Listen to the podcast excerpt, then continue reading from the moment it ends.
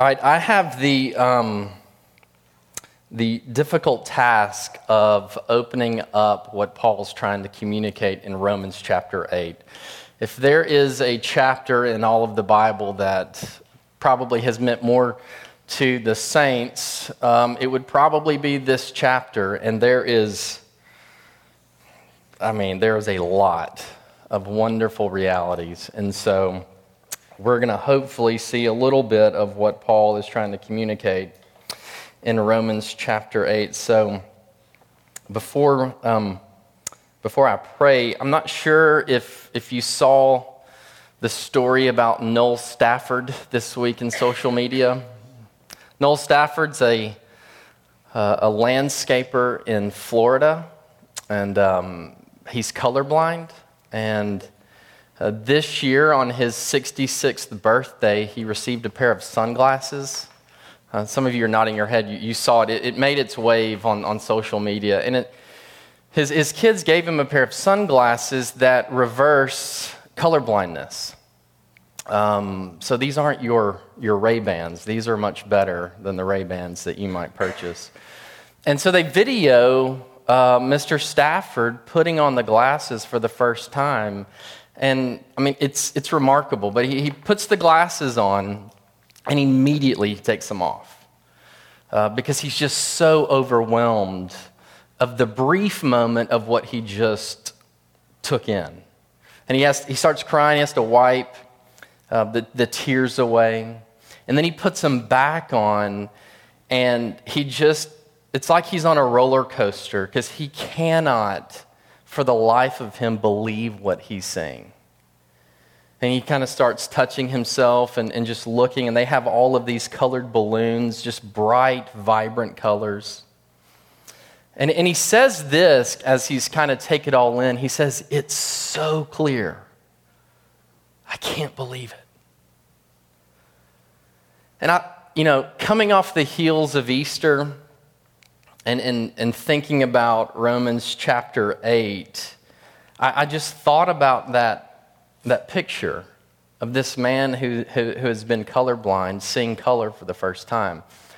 Because what, what Paul's doing in Romans chapter 8 is he's, he's been on this campaign to give believers security and assurance that God loves them you know, so you learn early on that if you're in Christ, there's no condemnation.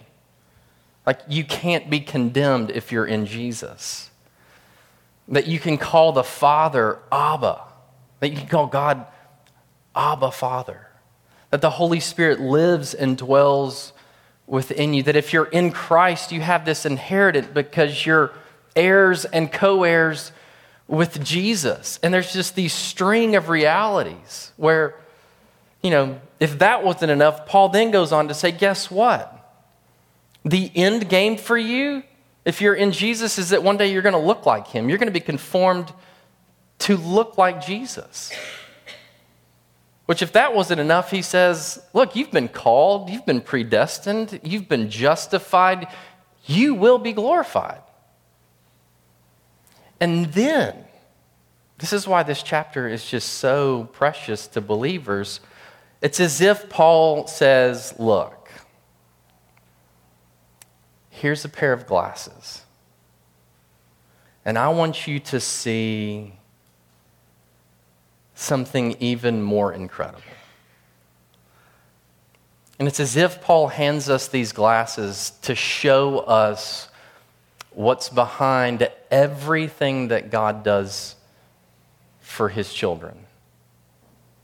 It's as if God gives us these glasses to show us that behind our calling, our predestination, our justification, behind our inheritance, behind everything is the vibrant color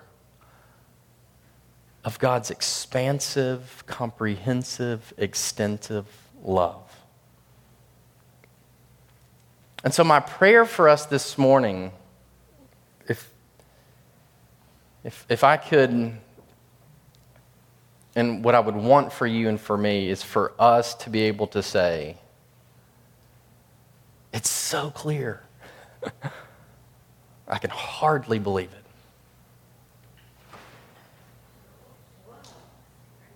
There you go. if, if you were asleep, uh, you're awake now but let's pray and ask God um, to show us just how clear His love really is for us. Let's pray.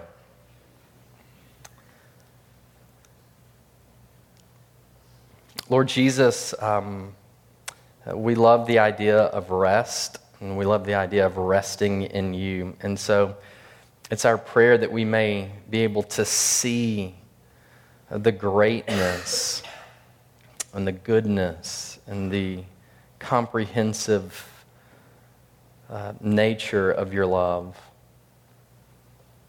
Uh, we can't um, create our own sight. Uh, we don't have the ability to make ourselves see the things that are uh, revealed to us in your word. Um, but we know, Lord Jesus, that you send us your Holy Spirit to reveal these things. So, would you give us illumination? Would you give us understanding? Would you help us see um, the wonder and the beauty and the glory of your love for us? So, would you do that for us? We pray in Jesus' name. Amen. I'm not sure, well, I'm, I'm, probably sure that many of you have seen the vast array of insurance commercials that, uh, that I think probably Geico is to blame for all the ridiculous commercials that we see. But my favorite set of insurance commercials, since we may be calling one if the ceiling falls, is the Allstate Mayhem commercials. Are y'all familiar with those? Where there's this guy who takes on the uh, persona of mayhem. And they have these, these ridiculous scenarios, but my favorite one is when the mayhem guy is in the pink SUV and he's in a parking lot and he's, he's, he's taking on the persona of a, of a high school girl, and it's about texting and driving, where the mayhem guy starts off and he receives a text and it's a text from Becky, and Becky's telling her that she just kissed Johnny. And she says, you know, as she's reading the text, she's like, Well, I've got a problem with that because I like Johnny. so she throws the phone over her shoulder, it lands in the back seat. And she said, you know, and the mayhem guy now is talking about, like, now I'm emotionally compromised. So he swerves and he hits a few parked cars. He's like, whoopsie. Becky's not even hot, you know. You could tell the Mayhem guy's like putting on this distraught, very emotional high school girl. Um, and then, of course, it, it, cuts into the tagline, you know, if, if you've got cut rate insurance, you could be paying this yourself. So why not get Allstate, you know, and be protected from mayhem like me? Um, you know, those commercials we identify with, right? Because they do play into our fears because we do fear mayhem. I mean, we fear failing. Uh, we fear losing someone that we love. We fear not living up to the expectations that someone has set for us. You know, we, we fear living in a failed marriage. We feel living a life of boredom, not having a sense of purpose. There's the reason why those commercials are so popular is because they're tapping into something that is a reality for every single one of us because mayhem does exist. We do live in a fallen and broken world. And what the Allstate and Geico and State Farm commercials offer is protection from the mayhem. And what I want you to understand this morning is that what Paul is doing in Romans chapter 8 is he's offering us something so much better. He's offering us the absolute security and the assurance that our God is the one who alone is able to protect you and me from everything that this fallen and broken world can throw at you. That because of what Jesus has done, his life, death, resurrection, and ascension, and the hope of his return is our greatest insurance that we have been and will be protected from all the mayhem. And so, what I want to do this morning is I want to look at three promises that Paul gives us at the very end of Romans chapter 8 that have to do with his expansive, comprehensive love for you and for me, so that we can, when we walk out of here, know without a shadow of a doubt that he loves us and that he's for us. So, three promises. The first promise is this that God, He's for us. The second one is that God does not withhold from us. And then lastly, God can't stop loving you. First, God is for us. Look again at verse 31. Paul says, What then shall we say to these things? If God is for us, who can be against us? Literally, Paul says that in light of everything that I've just read up until this point, if God is for you, who can ever be against you? In other words, if God is for you, who could ever oppose you? Now, you have to remember, Paul's writing to Christians in Rome who are living under a very difficult regime. They're undergoing all sorts of persecution and heartache and trials. And Paul himself knew all too well the reality of what it was like to be opposed, to endure hardships, to undergo persecution and suffering. And Paul is pleading for you and for me this morning to know that if God is for us, if He has rescued us, predestined us, called us, justified us, glorified us, then the question, in some sense, is absurd, right? If God has done all of that, the question, in some ways, is ridiculous. If God's love is that thorough, that eternal, that unchangeable, that protective, that secure, then nothing can ultimately harm us. Paul is saying, You really are that safe. And what I want you to understand this morning is that the Father, through the work of his Son Jesus, has already dealt with our greatest mayhem, our greatest adversary. That's what last week was about. So if you missed last week, it's on the web. But Paul is reminding us that Jesus has already dealt with our greatest adversary sin and death. Like, that's the worst thing about you and me. And Jesus has dealt with that in its fullest extent. And so, what Paul is doing is he's showing us that if, if the Father, by giving up the Son, has dealt with our greatest mayhem, then you can have the assurance and the security to know that you're safe and you can rest in that. So, what would this mean for us? What would it look like for you and for me to live in light of the promise that if God is for us, who could be against us? Well, the first thing is, is that it, it actually humbles us. And sadly, this verse has often been used in shameful ways by Christians. This verse has sometimes been used to abuse and manipulate those who are yet convinced of what Jesus has done. And they've wielded its truth as a means, sadly, to say, well, if God is for me, he would never be for you. And the question is, is that what Paul's really doing? No, this truth should humble us because what Paul is actually showing us is the fact that if the, the great, unbelievable, I can't believe this is happening truth is that why is God for anyone? Because you have to remember that at one point God was opposed to you, that his wrath was revealed against all unrighteousness. So the fact that God is for anyone is remarkable. But yet, by his mercy and grace, he gave us Jesus.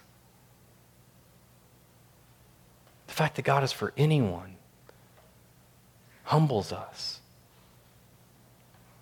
This verse shows us that we do not deserve God to be for us because of our own sin and rebellion, and yet the humbling reality is that He showed us mercy and grace.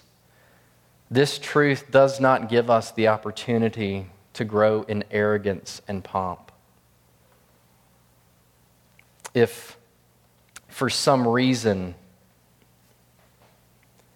this truth makes you arrogant and proud, then you've missed the point.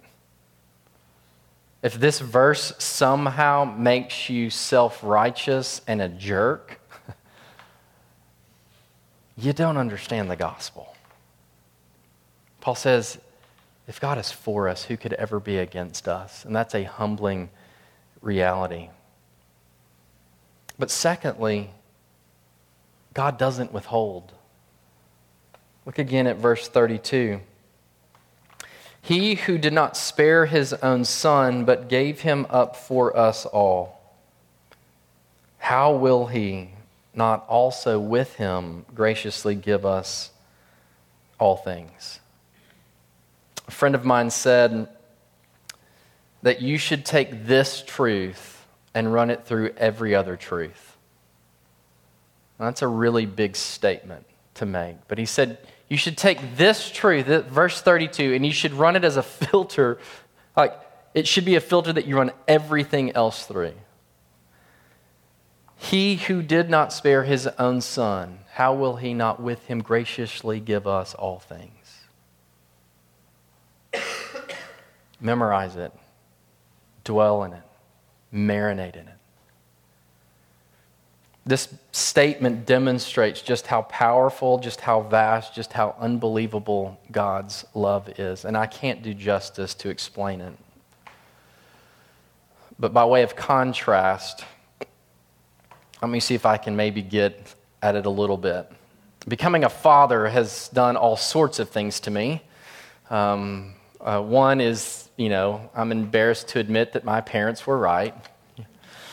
They always said, just wait until you have kids and you'll understand. And of course, we always, in our arrogance and whatever, like, okay, whatever. And of course, I had a kid.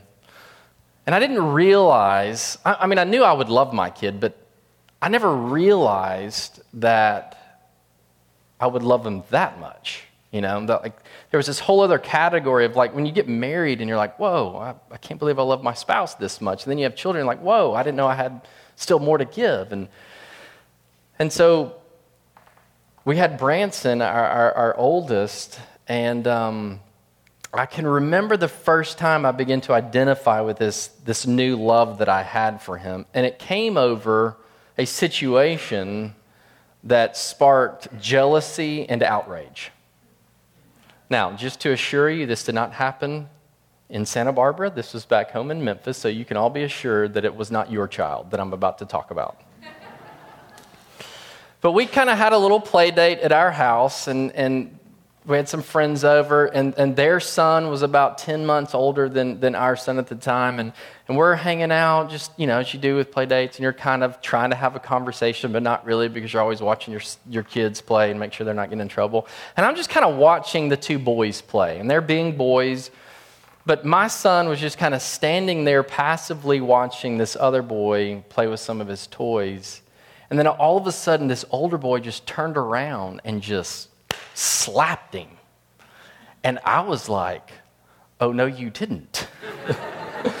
and like, I had, like, at that moment, I, I you know, I became, there, there, there was an intersection of, you know, I could go to jail next by what I'm thinking about doing, you know?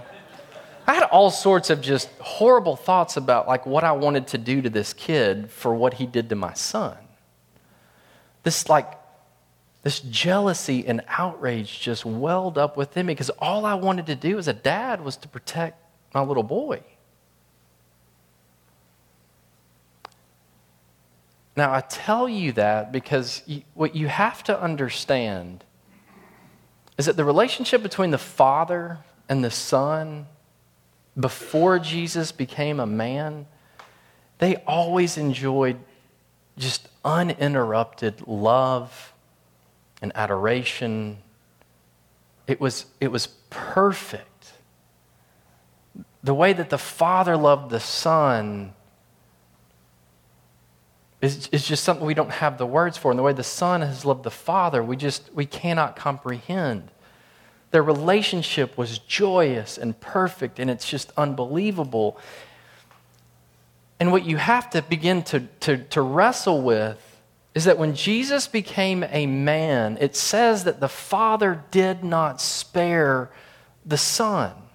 Like the feelings of jealousy and outrage that well up in me those are the same feelings that well up in the Father's love for the Son and vice versa.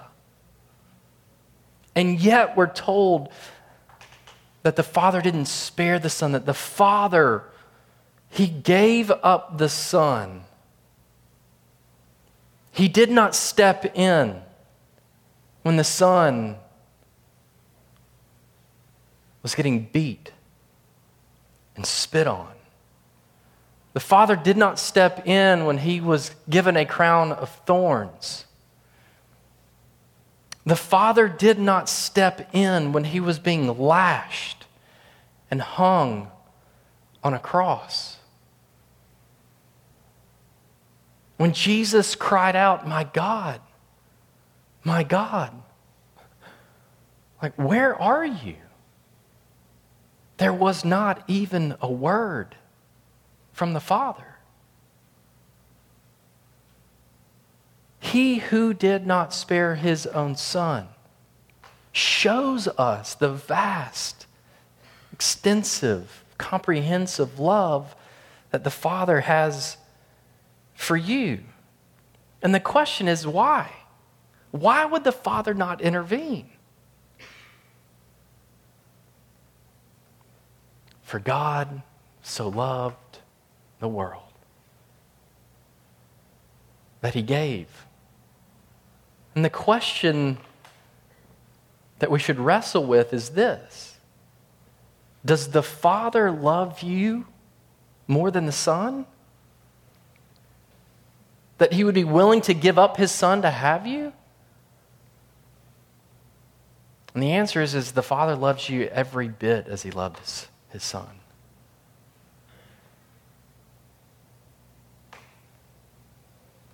He was willing to give up Jesus in order to have you. This reality changes everything about us.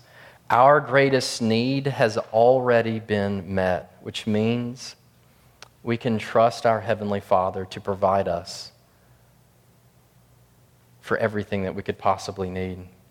How will He not graciously give us all things? Paul, in the previous few verses, has just said, that guess what? You're heirs and co heirs with Jesus, which means that Jesus has an inheritance at the end of, of all of this. What does Jesus inherit? Everything. Guess what you inherit? Everything. How will he not graciously give us all things? In other words, our inheritance, it's already there.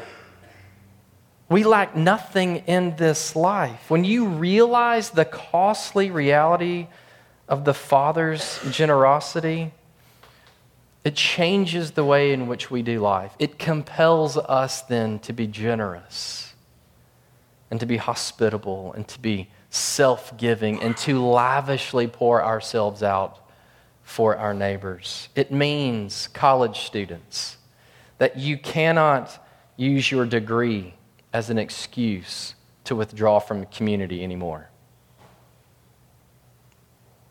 It means that we cannot use busyness as an excuse not to serve our neighbors. It means that we can spare our time and our money and our gifts and our talents to showcase to this world just how generous and gracious and loving our Heavenly Father is by how we serve our neighbor. God is for us. He does not withhold from us. But lastly, God can't stop loving us. Verse 38 says, What then, or who, shall separate us from the love of Christ?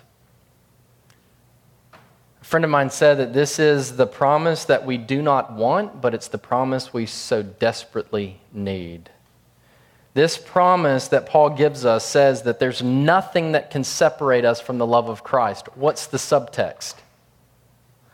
There's going to be all sorts of things in this life that are going to try and convince you that God does not love you, that are going to try and pull you and separate you from this promise.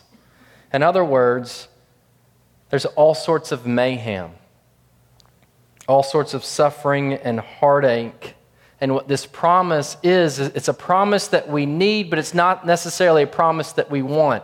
The promise that we want, or maybe I should, the promise that I want is the promise of comfort and ease. That when I put my faith in Jesus, I'm not going to endure suffering. That's the promise I want. But Paul is showing us that the promise we need is to know that nothing will separate us from the love of God shown to us in Christ Jesus.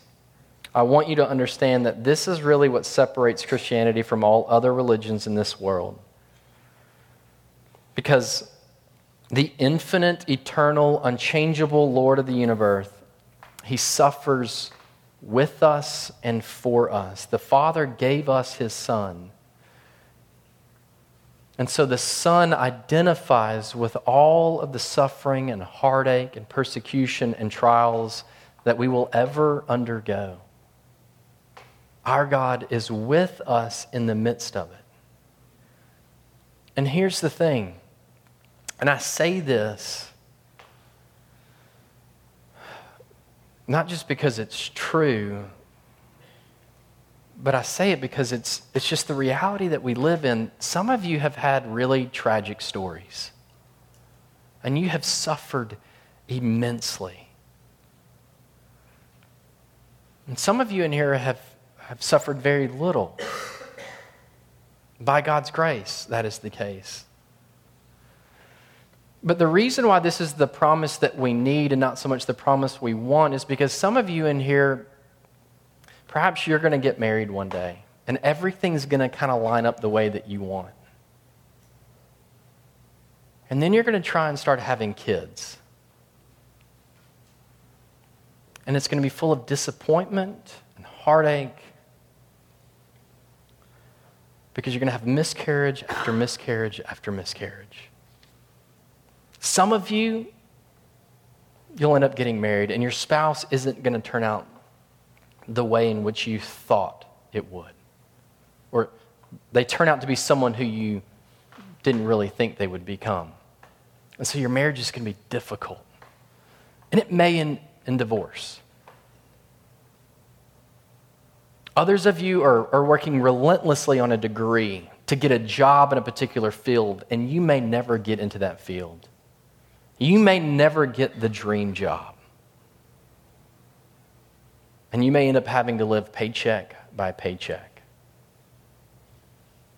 Others of you may watch your family or friends just waste their life away with, through addiction and heartache. And, and what Paul is, is wanting us to see is this is a promise that we don't want, but it's a promise that we so desperately need. I tell you this because I don't want you to believe the lie that if God really loves me, I'll never suffer. That if God is for us, that I'll live a life of comfort and ease. I want you to believe this promise. That when you're childless, when you're divorced, when you're a widow, when you're naked, when you're jobless,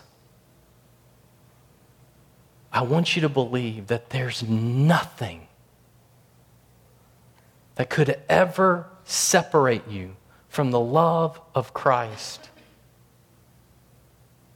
Paul says there's neither life nor death, neither angels nor demons, neither height nor depth. There's nothing, no amount of circumstances, no of, no amount of mayhem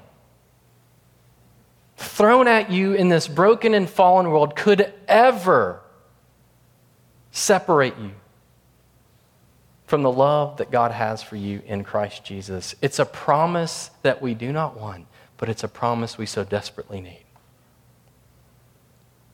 Let me close with this.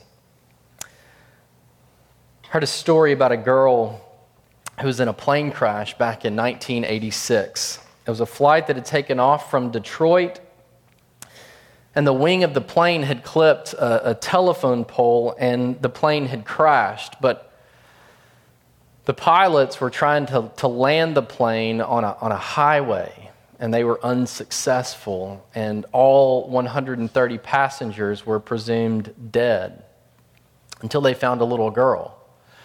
And everyone was kind of perplexed about this little girl that they found alive. I mean, the, the wreckage was just scattered everywhere for miles and miles. And they thought perhaps that, that she was in a car um, when, when the plane tried to land on, on, on one of these highways. It's about maybe she was collateral damage from in a car, but they realized that her and her parents were actually on the plane's manifest. And she was the lone survivor of the plane crash in 1986. And, and when she was able to, she told the investigators, how is it that she survived? And what she said was is that when the pilot knew that the plane was not going to make it and that they were going to crash, they instructed everyone to get into crash position, which is typically, you know, just barrel down, like hug your knees and, brace for impact. But her parents didn't listen to the pilots. Her parents unbuckled their seatbelts and the mom got and wrapped her arms around her little girl.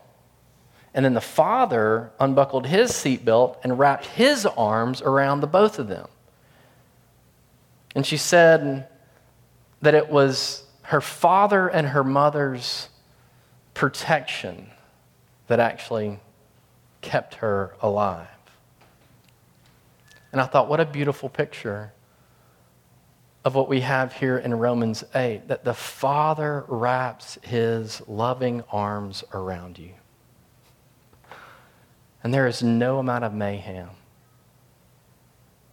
There's no amount of suffering and heartache and persecution that's ever going to rip you from the Father's arms. His love for you is airtight. And if that is the case, if that is true, that the Father's love is that protective, that comprehensive, that expansive, then it means that we can trust Him. Because it means that He's never withheld anything from you or from me, because He has given us His very best in the Lord Jesus. And if He hasn't spared anything on our behalf, it means that the Father is always for you, no matter what? He's not opposed, He's not against. No, He's for you. And so, whatever comes your way by the sovereign hand of the Lord, you can know that it's because of His love for you. Because that's true, we can live in the midst of the mayhem knowing the beautiful colors of God's redeeming and restorative love. It's crystal clear. I can hardly believe it. In the name of the Father, and of the Son, and of the Holy Spirit. Amen. Let's pray. Lord Jesus, What you have accomplished for us is almost too good to be true. Father, what you have done on our behalf by not even sparing your most precious, precious Son, it's almost too good to be true. Holy Spirit, who lives and dwells within us, making these realities um, real to where we can know and have the assurance that what the Father did and what Jesus did, we can actually say, yes, this is, this is true and it's real. Lord Jesus, you know in a room like this, there are many, many who doubt whether or not you love them because of the mayhem. There's immense suffering and heartache and loss. There's some here that doubt that you could ever love them for the lifestyle that they have lived, the ways in which their rebellion has showed up against you, and there is shame and guilt. Others of us have just grown bored because we've heard this all of our lives. And so it does not excite or compel us, it does not move us.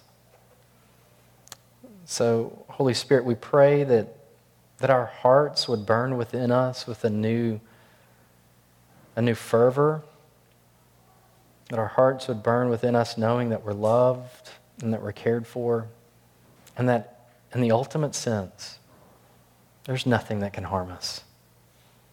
There's nothing that you withhold from us, and you really can't stop loving us. May that be ever so true. And would you write these things upon all of our hearts? For we pray this in Jesus' name. Amen.